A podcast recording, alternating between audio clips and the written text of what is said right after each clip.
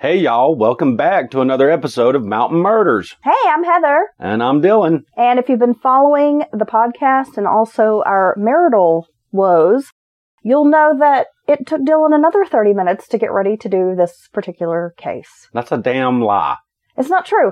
I was like, okay, are we ready to record? And you said yes. And so I gathered my coffee, came, set everything up. And I'm like, where is he? Come back out. You're like outside smoking again. Well, I took that as you need to finish up doing whatever fuck you're doing and come on. So I was then, okay, up. so then it takes him another few minutes to finish what he's doing, come in, get his chair. He has a particular chair he likes.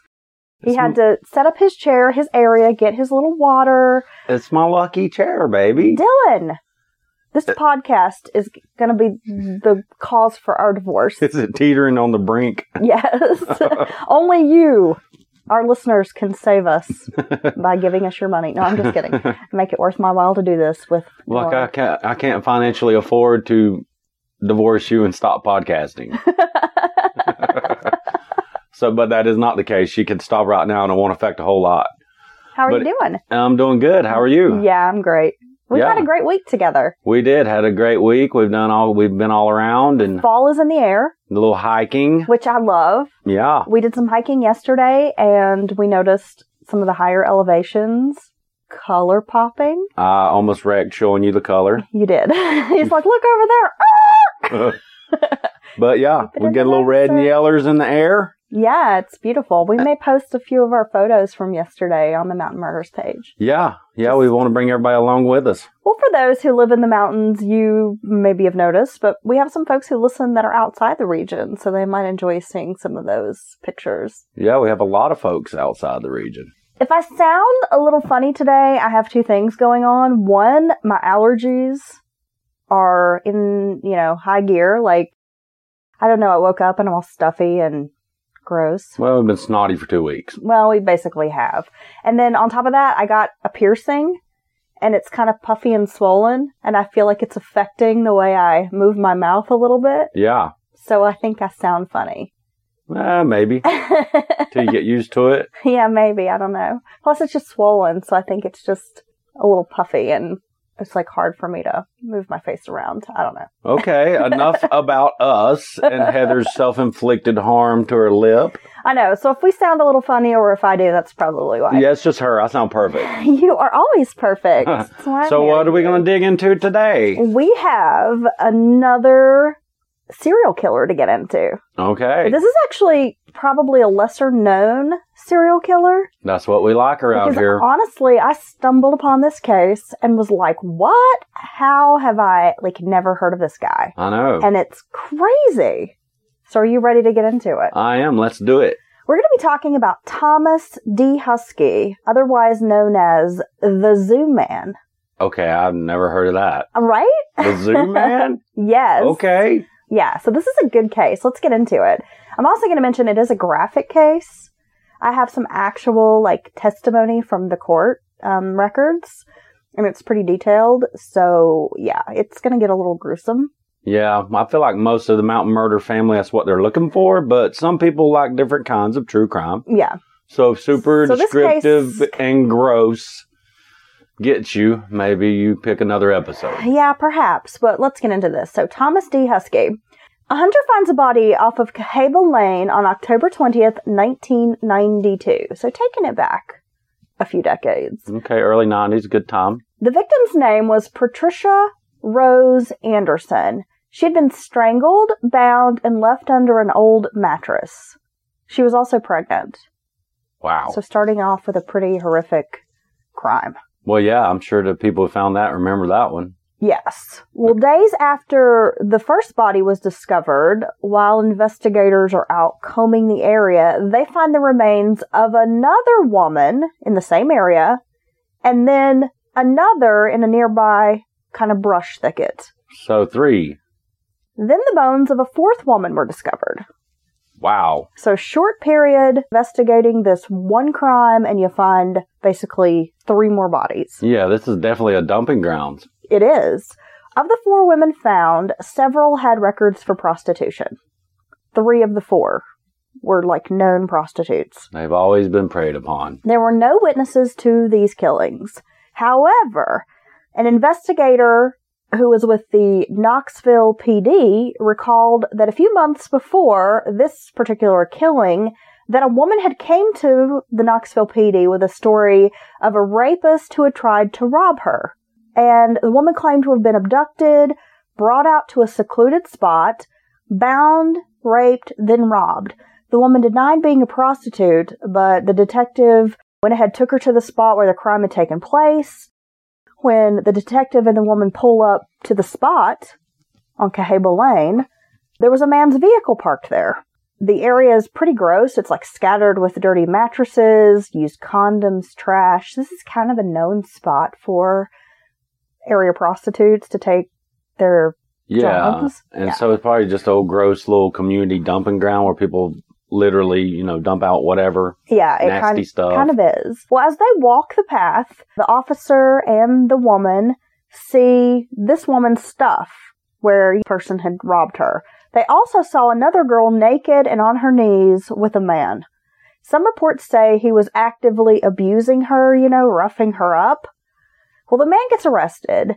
The women will, you know, admit ba- basically later to being prostitutes, but both are going to refuse to testify against the guy.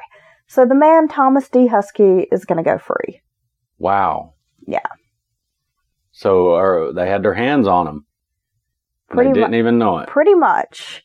Well, it was eight months later that a hunter who was out doing his thing had kind of approached this particular area, I think maybe to take a bathroom break, and he finds a body. And it's the body of Patricia Anderson. Now, do you think they didn't testify just because they didn't want to get tied up and, you know, admit prostitution or fear for what would happen to them? Or you think it's just basically like a I ain't no snitch kind of thing? I think it's probably just fear Right. of testifying. I mean, if you're already kind of a known criminal, which would be, you know, you're a known sex worker, Right. most of them I think are afraid to come forward. A lot of them I think have drug problems. Right. So you get this woman who reports, hey, this guy has taken me into the woods. He roughed me up. He robbed me, And tied me up. tied me up. He did all these things to me. She goes to the cops. They go back out, find him there with another female. And then eight months later, they find the body of this woman, Patricia Anderson. And then they find these other bodies. So those other bodies were are probably already there then. And I believe the sheriff's office is investigating this murder, the Knox County Sheriff's Office. They're trying to figure out what's going on with these bodies. That's when the Knoxville Police Department detective says, Hey, wait a minute. I dealt with this fella and these women earlier. Well, you know, you remember that. Right. It's kind of crazy. Now, in the coming days, Knox investigators are all going to figure out who these women are. All told, as I mentioned, of the four women, there were three who had records for prostitution. In addition to Anderson, who was discovered, they identified Darlene Smith, Patricia Johnson, and Susan Stone. Now, Darlene Smith was the only woman who did not have any ties to prostitution. And as I mentioned, there were no witnesses to these killings. It seems it was one of those cases of a criminal who learns from his mistakes. Now, we often see how those crimes progress, elevate. Right. First, it might start with robbery, Yeah. and then it escalates to rape, abuse, robbery. Then he gets caught because his victim tells on him. Right. So then he turns to murder. It's just Yeah. like that progression. And we've seen that multiple times. Yeah, and even the first murder may be sloppy because they don't, you know, realize what it takes to kill a person, strangling, strangulation, things of that nature. But then they start getting better and better at it, Efficient. It's true because, I mean, we've both followed like Richard Ramirez, which is a big case, but this is exactly how he started. It was like he starts with burglary, being a peeping Tom, Yeah, breaking in people's houses, then that turns to raping, then that turns to murder. yeah, he was crazy. Yeah, he really was. I mean, the shit, the the going and fixing yourself something to eat and all that shit. or taking the woman in another room and leaving the man over here. And I mean, Jesus. Right. Yeah. But it's just that escalation. But it did. It and does. We've seen that with multiple serial killers. Right. Well, it was after all of those bodies turned up and the detective had recalled that interaction with the woman prior, you know, who had told him about Huskey's rape and robbery, that the cops started investigating Huskey and his ties to perhaps these murders. Huskey had earned the nickname the Zoo Man from local prostitutes because he liked to have sex in an area near the Knoxville Zoo and because he'd worked in the elephant barn at the zoo. Oh.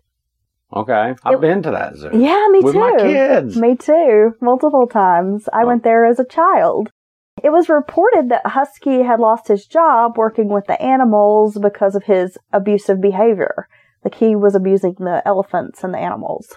Okay, so he's just a big old piece of shit. Yeah, and his father had worked there as well with the animals, and that's how he had gotten the job. So he'd kind of grown up like around the zoo, knowing all of the employees there, spent much of his life being in and around the zoo with his father working there, and then he went to work there as well. Now, police did a search of Huskey's parents' home where he res- resided, so he's still one of those grown men living at home. Imagine that. That happens a lot too. Inside the trailer residence, which was near Pigeon Forge, they found some interesting items, including rope, some pornography, but from what I understand, it was pretty hardcore, violent pornography, Right. and jewelry items belonging to the victims. You imagine it's probably pretty hard to get your hands on that hard, super hardcore porn back then, you know? I know it makes me wonder if it was like some mail mail order something. Well, I mean, you really you got to know somebody that knows somebody, you know? Yeah, it's not something you could get find easily. Huskey's case has some weird turns. The trial is going to end up being the costliest trial in Tennessee history. Okay. First, the evidence collected from the search warrant would be deemed unusable. The search warrant was issued by the city judicial commissioner, which was ruled to have no authority to issue a search warrant. Why the hell would they get one from him? Yeah, I that don't don't know. even sound like somebody can give out a damn search warrant. Huskey, who gave a full confession, began telling investigators that he had multiple personalities, including one named Kyle. Okay. Now, Kyle would claim to hate Thomas, and his goal was to ruin Thomas's life. Okay. So now here's a lot of doctors brought in, experts. That's going to be costly. During the trial, prosecutors tried to prove that Huskey was faking a mental illness. Now, he had grown up on Kyle Avenue in Knoxville, with prosecutors believing that he'd probably pulled that name from his time living there. And he had other personalities, and they were all able to tie in the names that he used for the personalities to his past. Really? So they're like, this guy's faking it, and he's just, you know, coming up with names of people he already knows. Well, I was going to say that's a da- uh, kind of a dangerous tactic for the prosecution to try to do, but that bit of information is uh, pretty straightforward. Other personalities included Larry, Jericho, and Timmy.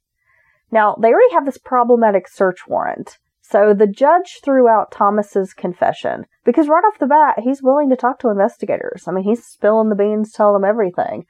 But he's faking this multiple personality thing, they think. So they've lost the rope, which possibly could have been linked to the victims. They've lost the hardcore porn, which is always good, especially in these more conservative juries as far as painting a picture of the offender. Exactly. And uh, that's a big blow to uh, the case. they're going to throw out the confession. The judge is going to say it was a coerced confession and that they can't use it in the trial. Investigators and the prosecution believed that Thomas was faking the personalities. Most of what he exhibited was learned from television, they think. The police said Thomas knew exactly what his rights were when he confessed and that he showed no remorse. So when he walks into the room with investigators, they start doing the interview. He was read his rights. He totally understood exactly what was being said to him. As he's telling what he's done, he has no remorse. And then he sort of like flips the switch on, well, I have multiple personalities. Yeah. just from what I understand, as far as these multiple personalities go, is that you can't just be like, oh, hold on just a second, this one wants to talk. That's not how it works. No. Now, is there any, have you ever seen any precedent for someone not being held accountable for what one of their personalities did who really had that? I mean, I think that people have been able to get away with some crimes based on. Proven that they had Yeah. multiple Well, how he gets away with his crimes based on it. So here you go. what the hell? oh my God, is the zoo man still out there? Well, while Huskey was in jail, like awaiting the trial, he read the book Sybil, Oh, okay. and he also admitted that he read it in the seventh grade, but then he also had that copy in his jail cell. So he's read that book about someone with multiple personalities. yeah, he's brushing up on it. yeah. What kind of bullshit is that? During his confession as Kyle, he told investigators details about the women, what they were wearing, how he picked them up on Magnolia Avenue. He then described what happened once he took them out to Cahaba Lane. He said Patricia Rose Anderson had begged for her life and that of her unborn child. And her son? Well, you know, she was pregnant. Oh, Anderson. yeah, Wait, Anderson. I'm sorry. Patricia Anderson. I'm sorry. and she's pregnant. So. Right. I'm sorry, do I have an accent? Am I stuffy? You can't hear me? No, I got it. That was just my ears being stupid. Dr. Stupid ears. Dr. Jeffrey Erickson said um, he had diagnosed Thomas back in 1977 with a brain disorder. Huskey was ordered to see Erickson when he was 16 years old because he'd been caught stealing money from a house on zoo property, also breaking and entering into that house. Now, another doctor reported his multiple personalities and said that he would often lose track of time. He also said that, uh, you know, Huskey had no impulse control while under the spell of these personalities. Okay. Now, this doctor stated that he was insane at the time the four women were murdered. How the hell that doctor know that shit? I don't know.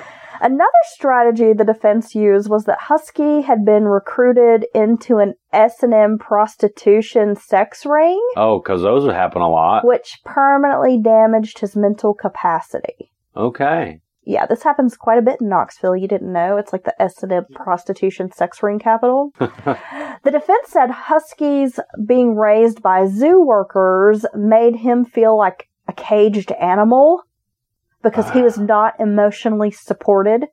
He also claimed physical and sexual abuse by teachers, as well as a gang rape by someone called Sergeant Blackie and some other teenage boys. Of course, Oh. they were not able to find any of these alleged attackers. So there's this raping gang led by Sergeant Blackie. Yes. Okay. Yeah, and, none and of this. other roving teenagers. Yeah, none of this sounds fake as hell.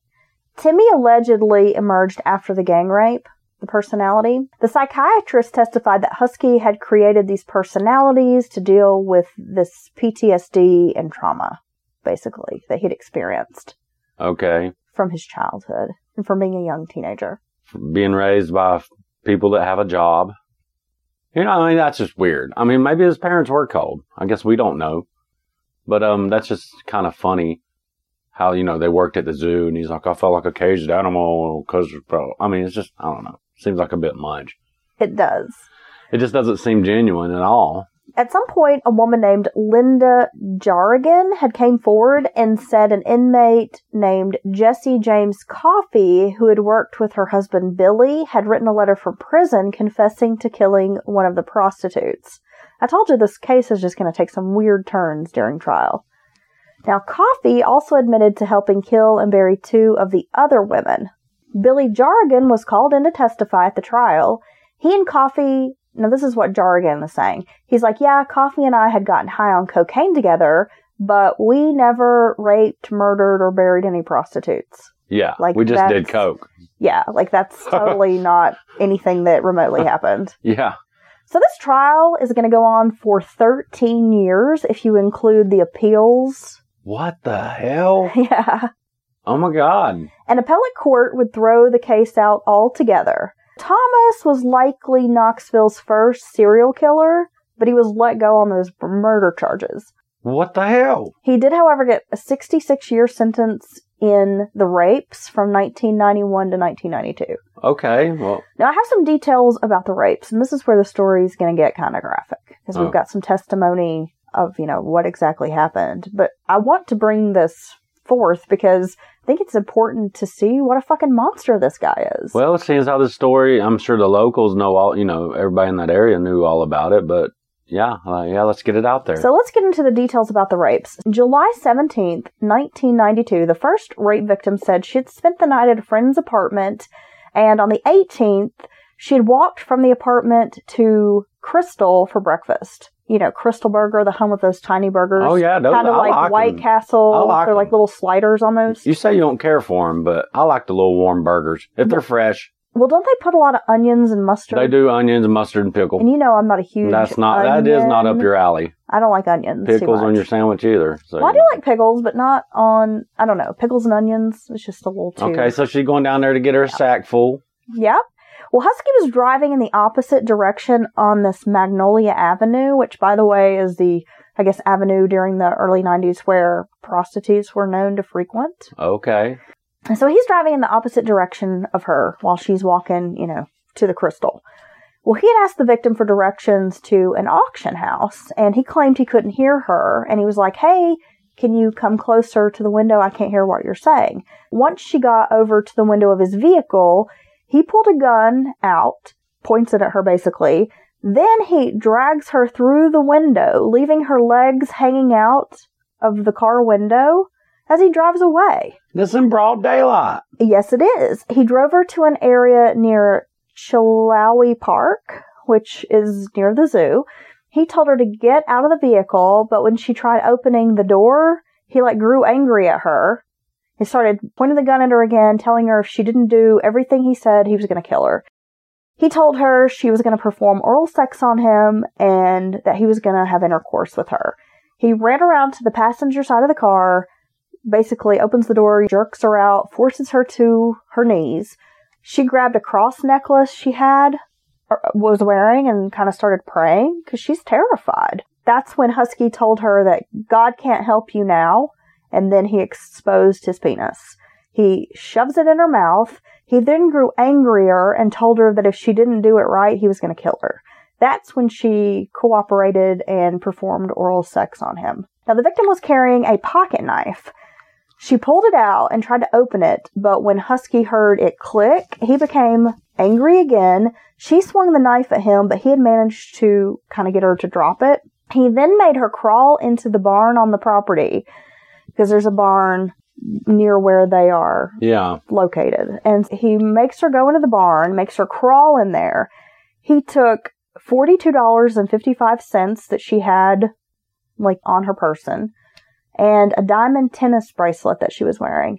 He made her undress down to shoes and socks. He then dragged her into one of the stalls, one of the, you know, horse stalls or whatever, and raped her. He would time the assault in various positions using a watch Okay. he had his watch set. And then he attempted to anally rape her, but that didn't work out for him, which of course made him really angry. He then grabbed a rope that was hanging in the stall and tried to tie it around her neck. It was too short to fit around her neck, so he continued raping her until he caught a glimpse of a shadow on the wall of the barn stall. That's when the victim says he almost kind of started like freaking out a little bit like he is realizing what he'd done or something. He pulls up his pants. He goes back to the car.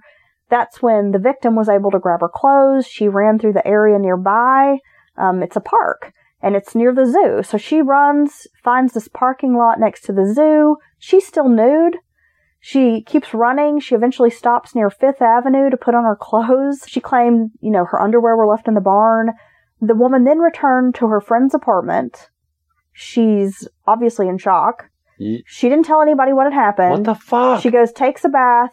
Eventually, she asks her aunt to take her to the hospital because she was having some shoulder pain from the assault. It was during the hospital visit that she finally like broke down and told a nurse what had happened and that she had been raped. I wonder why she was reluctant, or is it just the same old shit that's been done to rape victims for years and years and years?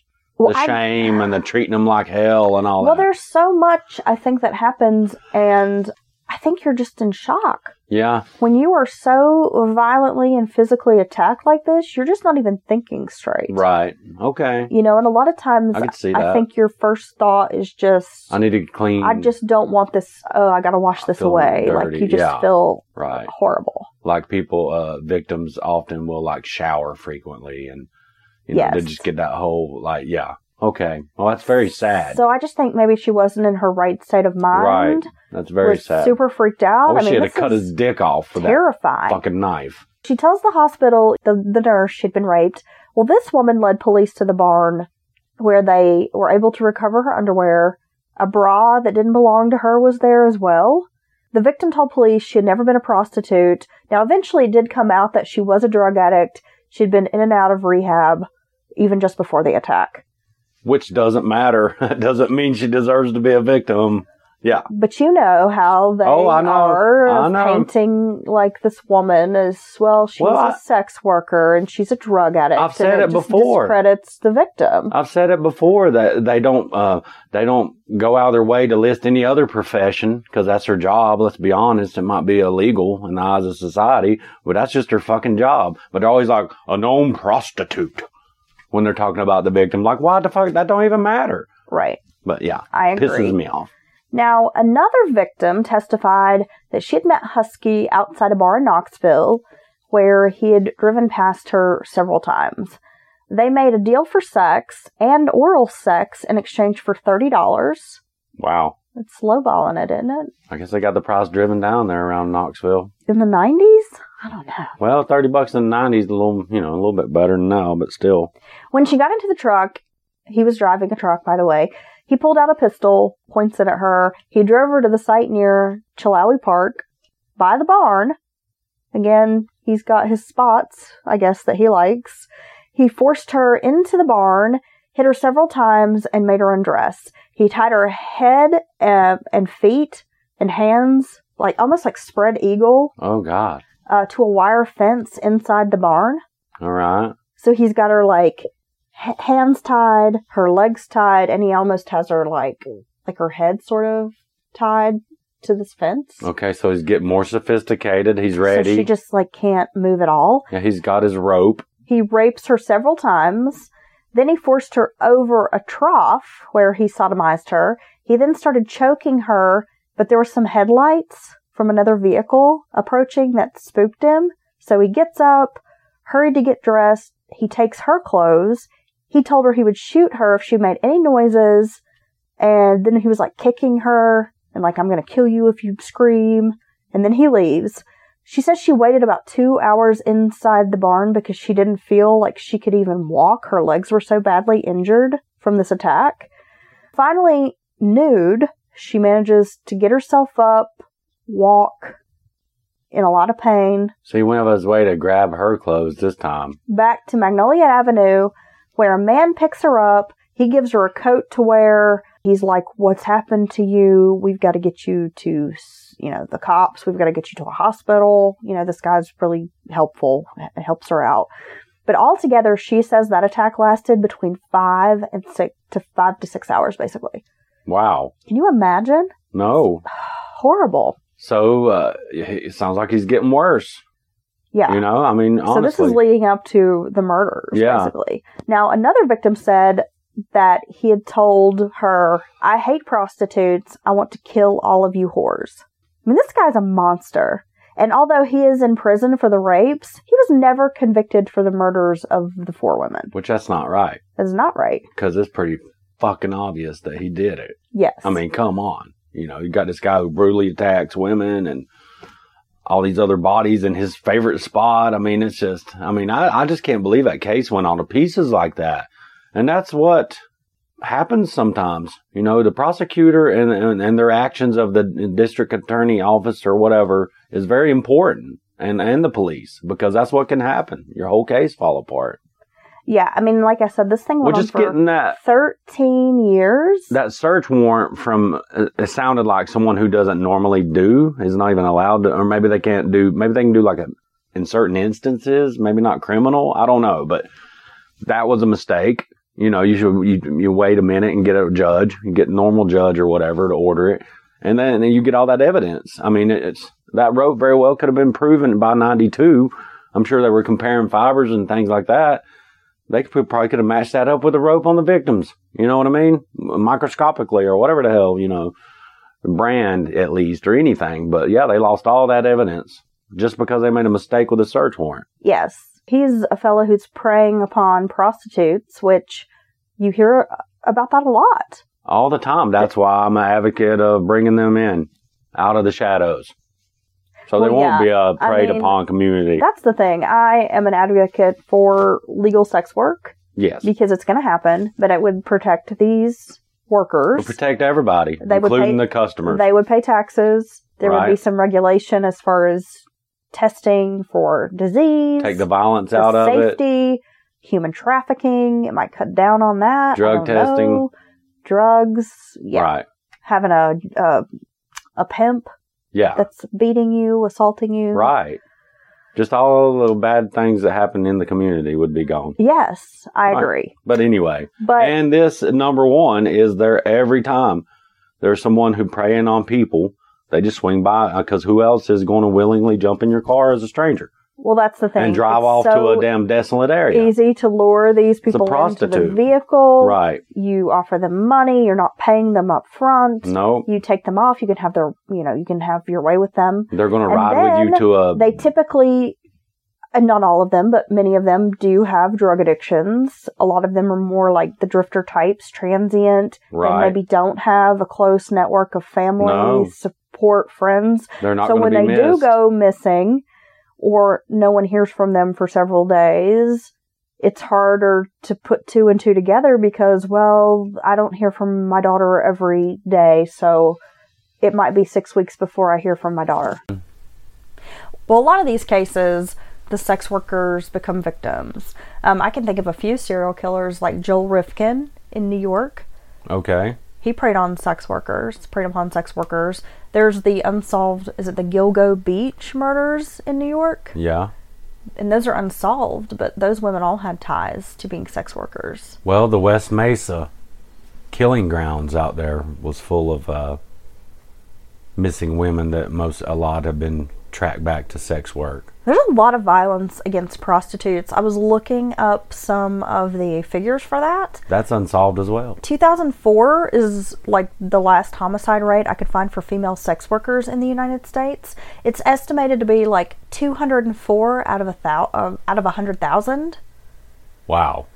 and that mixes illegal work with legal work. No, that's super fucking high. But there's a lot of violence against prostitutes. Like if you if you work somewhere and there's like around ten deaths per hundred thousand, you work in a very dangerous industry.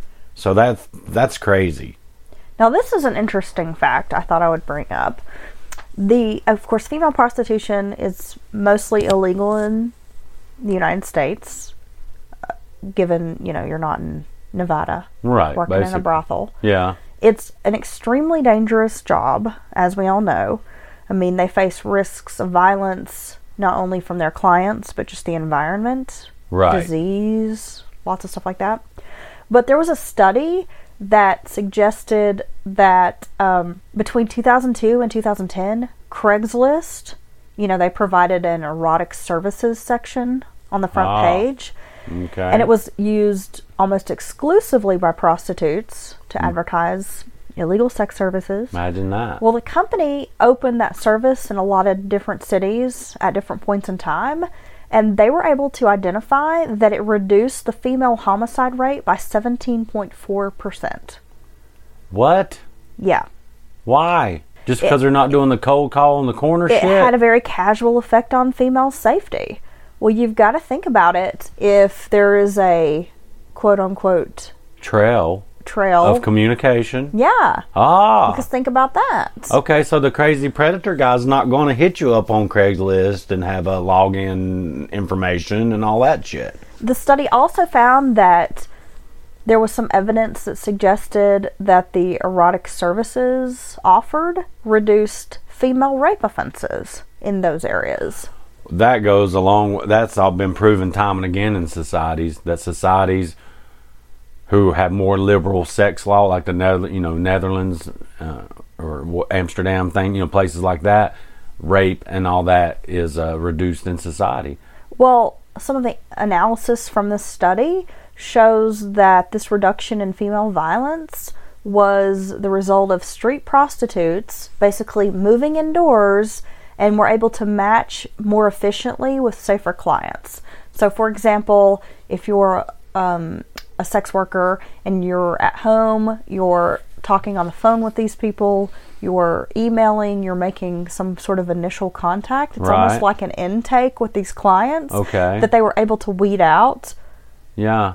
people that gave them the creeps And they or things they didn't want to do. They like could when also they're setting up the uh, appointment, like, well, I may not be into that. And it was a lot easier for them to match with clients that way than to just be picked up on the street, taken to a secluded place, and say, no, I don't want to do that. This is what I want you to do. Yeah. yeah. And also, they can quickly warn all the other workers if you got somebody who does something out of the way with technology. Yeah. So yeah, I mean that that is um that rather proves what we were saying earlier. There's a some evidence that proves that it's safer to literally get them off the corners. So the internet, you know, if we're talking about specifically like Craigslist Backpage, they seem to have made the customer screening much easier, reduce those costs of security. Like if you're thinking about a pimp, Well, you don't in need terms him of security. you know. I mean, it's kind of hard to see a downside to it. I mean, unless you are just adamantly opposed to prostitution. Well, people are going to say it's going to degrade the foundations of marriage, or you know, some shit like that. Even though the divorce rate's what well above fifty percent anyway, right? And I'm, I'm, I, I, my thought is, if someone's going to do it, they're going to do it anyway, right? They're they're going to cheat. If they're cheating on wife or husband, they're going to do it either way right. be it with and why did why is that illegal if i go to this you know stranger and just give her money and she does this service for me if you will but then i can go you know screw my neighbor you know and cheat on my wife and that but they don't come lock me up for that. See that's the part i don't get. Well, it just seems to me that, you know, whether or not you are opposed to prostitution, wouldn't it be worth it to reduce a few hundred or even thousands of murders a well year? it's just it's the ripple effect in the community. You're taking all this violence and, and problems and the cops getting called down there wasting their time.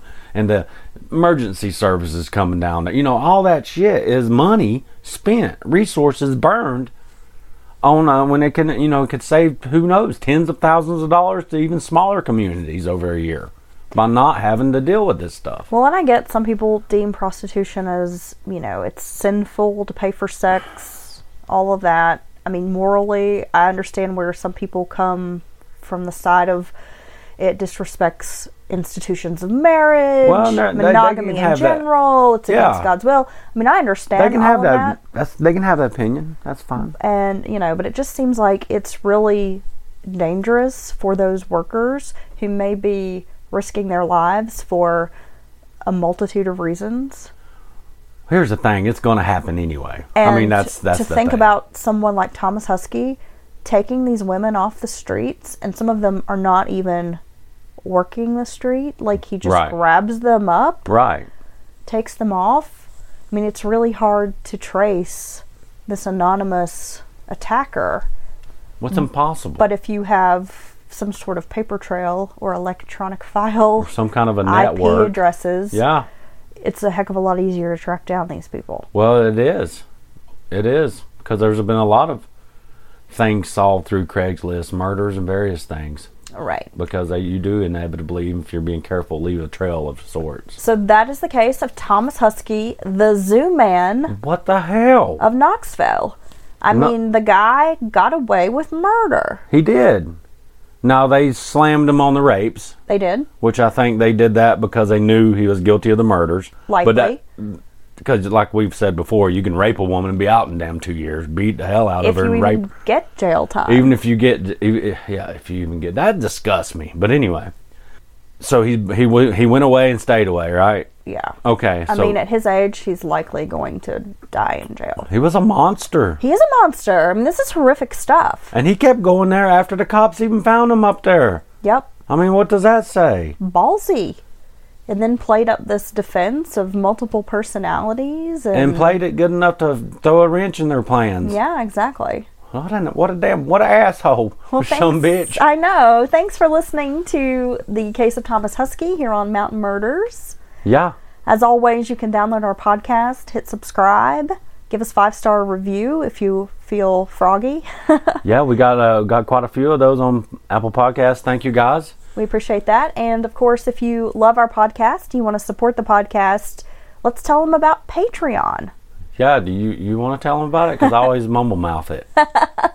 For a couple of bucks a month, we're talking as low as $3 a month. You can support the podcast over on Patreon. Of course, that money directly supports our content, material, everything we're able to bring to you.